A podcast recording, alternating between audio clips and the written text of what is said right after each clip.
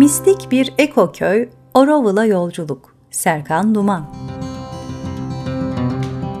Toprak mimarlığının ortaya çıktığı ve bu hususta dünya merkezlerinden birisi sayılabilecek bir ülkede unutulmuş olan mimari teknik ve gelenekleri öğrenmek için ne yazık ki yeterli imkan olmadığını fark ettiğimde bakışımı Türkiye dışına yönlendirmek zorunda kaldım. Önce Fas'ta hala canlı olan toprak mimarlığını çalışmaya devam eden yerel ustalardan öğrendim. Bir sonraki yolculuğumuysa geleneksel teknikleri modern tekniklerle buluşturma çabasında olan ve 1989 1999'dan bu yana kurduğu Oroville Toprak Enstitüsü'nde çalışmalar yapan Fransız Satprem Maine ile bir araya gelmek için Hindistan'a yapmaya karar verdim. Hindistan'a gitme kararını aldığım dönemde Irak'ta yoğun bir iş ortamında çalışmaktaydım. Bu sebeple gideceğim yer hakkında fazla araştırma yapamamıştım doğrusu. Birkaç yazışma, adres bilgileri vesaire. Beni gitmem gereken yere ulaştıracak bilgilerden fazlası yoktu elimde. Hindistan'a da ilk kez gidiyordum. Tabiri caizse bindik bir alameti durumundaydım. Neyle karşılaşacağıma dair pek fikrim yoktu. Uçağım Abu Dhabi üzerinden Chennai Uluslararası Havaalanı'na aktarmalı gidiyordu. Abu Dhabi'de bindiğim uçak Hindistan'a gidiyor olduğumu iyice hissettirdi. Çünkü neredeyse uçağın tamamı Hint yolcularla doluydu. Yanımdaki beyefendiyle yemek, şehirler, Hinduizm ve vejeteryanlık üzerine yaptığım sohbetlerle ise zihnim nereye gittiğine dair yavaş yavaş fikir sahibi olmaya başlamıştı. Pasaport memuruna mimar olduğumu, toprak mimarlığı çalışmak üzere buraya geldiğimi anlatmaya çalıştım çalıştıktan sonra memur ikinci bir memura danışıp vizemi onayladı. Böylece rahat bir nefes alarak bagajımı beklemeye koyuldum. Beklerken 60'lı yaşlarında minyon, sarışın bir hanımefendiyle sohbet etmeye başladık. Uçaktayken de birbirimizi görmüş, o aşinalık ve tarif etmesi zor bir çekimle muhabbetimiz ilerlemişti. New York'tan Sydney'e giden bu hanımda insana huzur veren bir hal vardı. Bir taraftan bagajını kaçırma korkusu yaşıyor, ben de merak etmeyin, benim bir gözüm sizin bagajınızda diyerek onu rahatlatmaya çalışıyordum. Söz verdiğim için şeklini şemalini öğrendiğim bavulunu kendi bavulumdan daha önemseyerek takip ediyor, sözümü tutmaya çalışıyordum. Hanımefendi şifacılıkla uğraştığını söylemişti. Benimse Oroville'a gittiğimi öğrenince heyecanlandı. Orada uzun süre bulunduğunu, hatta şifacılığı orada öğrendiğini, çok güzel bir yer olduğunu söyledi ve birkaç isme selam götürmemi rica etti. Bu sözleriyle Oroville'ın tahmin ettiğimden daha farklı bir muhtevası olduğunu anlamaya başladım. Konuşmaya dalmışken aynı anda bavulunun önümüzden geçmiş gidiyor olduğunu fark ettik. Ben telaşla bagajını almaya giderken acaba kendi bavulumu kaçırdım mı diye düşünüyordum. Bavulun yanına vardığımda ise benim bavulumun tam da onunkinin yanında olduğunu fark ettim. Bu hoş rastlantıdan sonra uzun zamandır tanıyormuş gibi olduğum hanımla karanlık Chennai şehrinde vedalaştık ve ben önceden ayarlanmış ve beni almaya gelmiş olan taksiyi aramaya başladım. Ben onu ararken taksici beni buldu ve yaklaşık iki buçuk saatlik yolculuğumuza başladık. Coşkun Aral'ın dünyanın her yerine gittim ancak tekrar tekrar gitmek istediğim tek yer Hindistan sözü aklımdaydı. Bununla birlikte Hindistan hep bir gün mutlaka gitmeliyim dediğim bir yerdi. İşte şimdi taksinin içinde bu meraklı gözlerle dışarıya bakıyor ve hiçbir ayrıntıyı kaçırmamaya çabalıyordum. Gördüklerimi bir kendi ülkemle kıyaslıyor, bir buraya özgü şeyleri bulmaya çalışıyordum. İlk dikkatimi çeken hemen her aracın arkasında blowhorn, saat horn gibi ifadelerin bulunmasıydı. Belli ki burada korna sevilen ve çalınması istenen bir sesti. Ancak şu da anlaşılıyor ki korna trafikte önemli bir güvenlik ve uyarı aracıydı. Taksiyle gece karanlığında başlayan yolculuğumuza güneş eşlik etmeye başlamış, etraf iyice aydınlanmıştı. Çay molası verdik. Sütlü çayı büyük bir bardak yardımıyla kazandan alıp kafasının üstünden doğru geri kazana boşaltmak suretiyle sürekli karışıma tabi tutan çaycıdan aldığımız iki bardak çayı içerken gözüme ilerideki bambu ve yapraklarla kaplı uzun yapı ilişti. Ne olduğunu sorduğumda İnşa aşamasında olan bir tapınak cevabını aldım. Yolumuza devam ettik. Bir süre sonra otoyoldan sapıp toprak bir yola girdik ve 15 dakika kadar bu yolda ilerledik.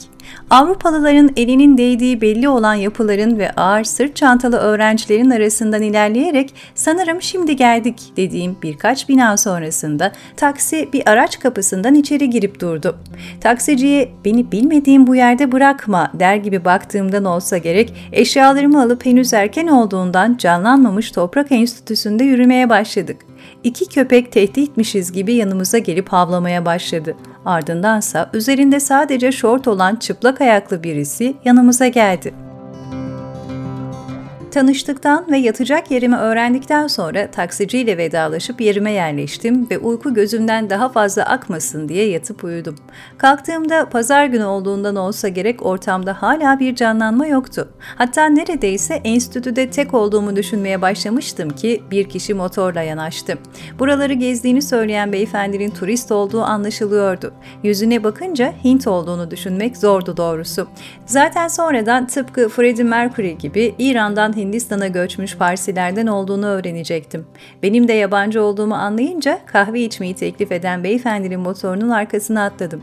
Arada nerede kahve içebiliriz diye elindeki Pondicherry haritasına bakıyor, bazen de burası hakkında bildiklerini paylaşıyordu. Henüz tanıştığım beyefendinin motorunda sırtına yapışmış vaziyetteyken ve nerede olduğumu tam anlamıyla bilmezken yaşadıklarımı bir kenara bırakacak, sonradan vakıf olduğum bilgilere bir bakacak olursak Chennai şehrine indim ki bu şehir eski adıyla Madras, Hindistan'ın 29 eyaletinden biri olan ve Tamilce konuşulan Hindistan'ın güneydoğusunda Tamil Nadu, Tamil ülkesinin eyaletinin başkenti. Geldiğim yer olan Oraval ise Puducherry denen ve Puducherry, Karaikal, Mahe ve Yanam kıyı yerleşimlerinin genel adı olan bir şehir. Oraval bu şehrin 15 kilometre dışında kurulmuş bir alan. Puducherry'nin konumu gereği deniz ticaret yollarına hakim durumu 16. yüzyılda Portekizliler, Danimarkalılar, Hollandalılar ve İngilizlerin ilgisini çekmiş. Uzun süre çıkar savaşlarının yaşandığı bölge son olarak yerel yöneticilerle anlaşma sağlayan Fransızlara geçmiş ve Fransızlar da burayı kolonileri haline getirmişler. Nitekim bugün bile hala mimarisi ve yerleşik halkıyla bunu hissetmek zor değil. Oraval'a baktığımızda ise işin içinden çıkmanın o kadar da kolay olmadığı görülecektir. Sınırları dairesel olarak bir yeşil kuşakla net biçimde belirlenmiş ve bu daire biçimi enteresandır.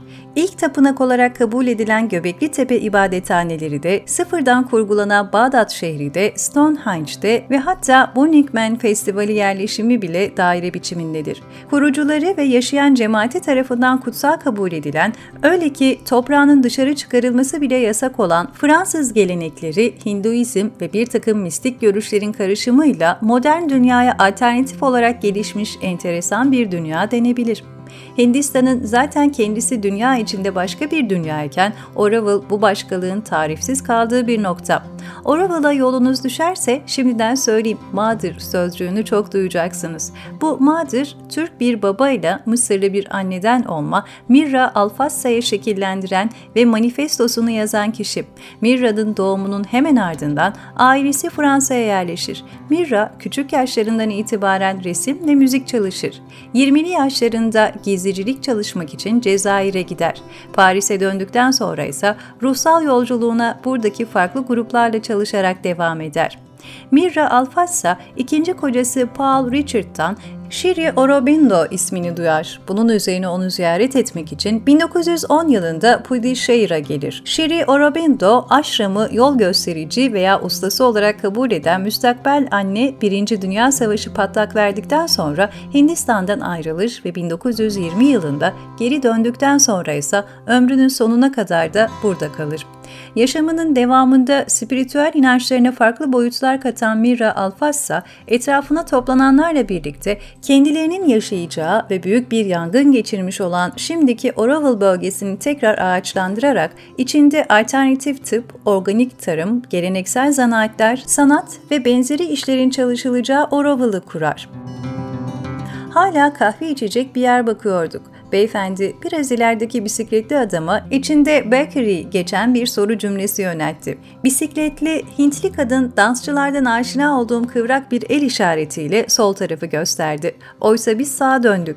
Uyanır uyanmaz kendini motorun birinde bir yabancı ile bulan ve içinde bulunduğu yere dair çok az fikri olan, kafası allak bullak olmuş biri için bu karışıklık en iyisi üzerine düşünmemek olarak ifade buldu.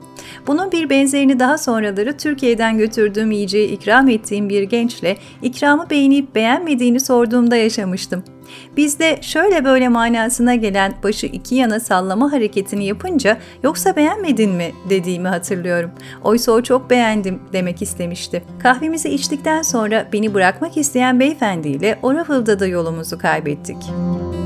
Örtü Enstitü ise ancak görünümünden Avrupa kökenli olduğu anlaşılan ve uzun zamandır burada yaşadığı belli olan bir hanım aracılığıyla bulabildik. Çoğunluğu Hint olan arkadaşlarım oldu. Kiraladığım motosikletle onlarla yolculuklara çıkıyor, etrafı keşfediyorduk. Matrimender'ı ilk gördüğüm anı hatırlıyorum. Dünya üzerinde böylesine bir yapının olduğunu bilmiyor olmamın şaşkınlığı bir yana, yapının biçimi de ayrı bir şaşkınlık kaynağıydı.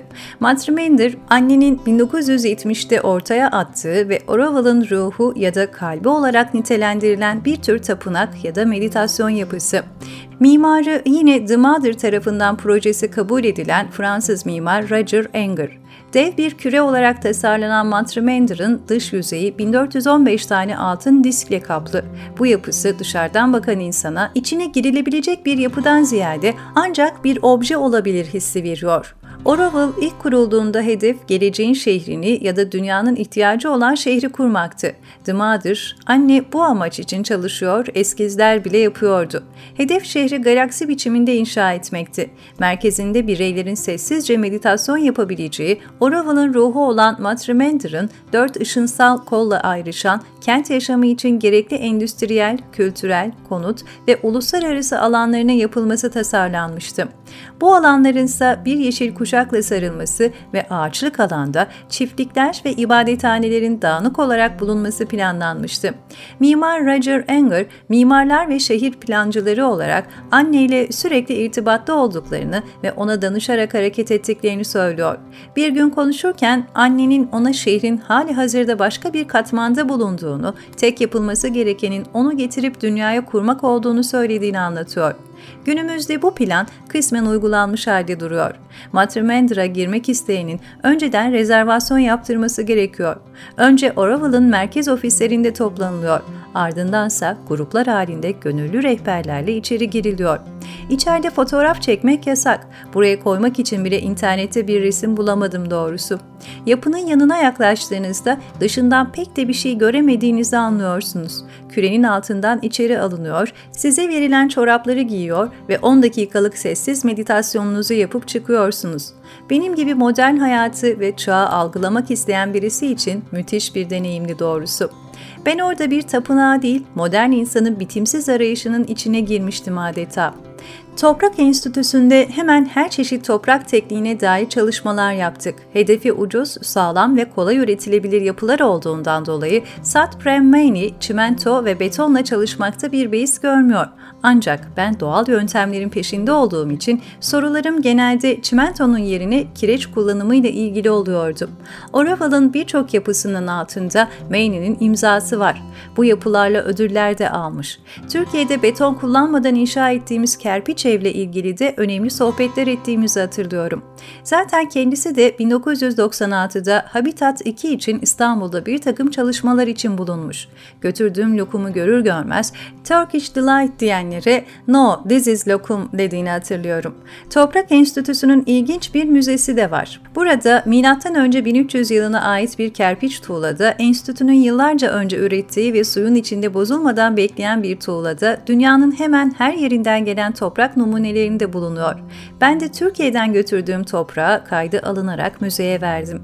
Oroville'da tek toprak mimarlığıyla uğraşan Satprem Meyli değil, Rene isimli bir yapı biyoloğu da bu alanda çalışıyor ve sadece doğal malzemelerle çalışıyor.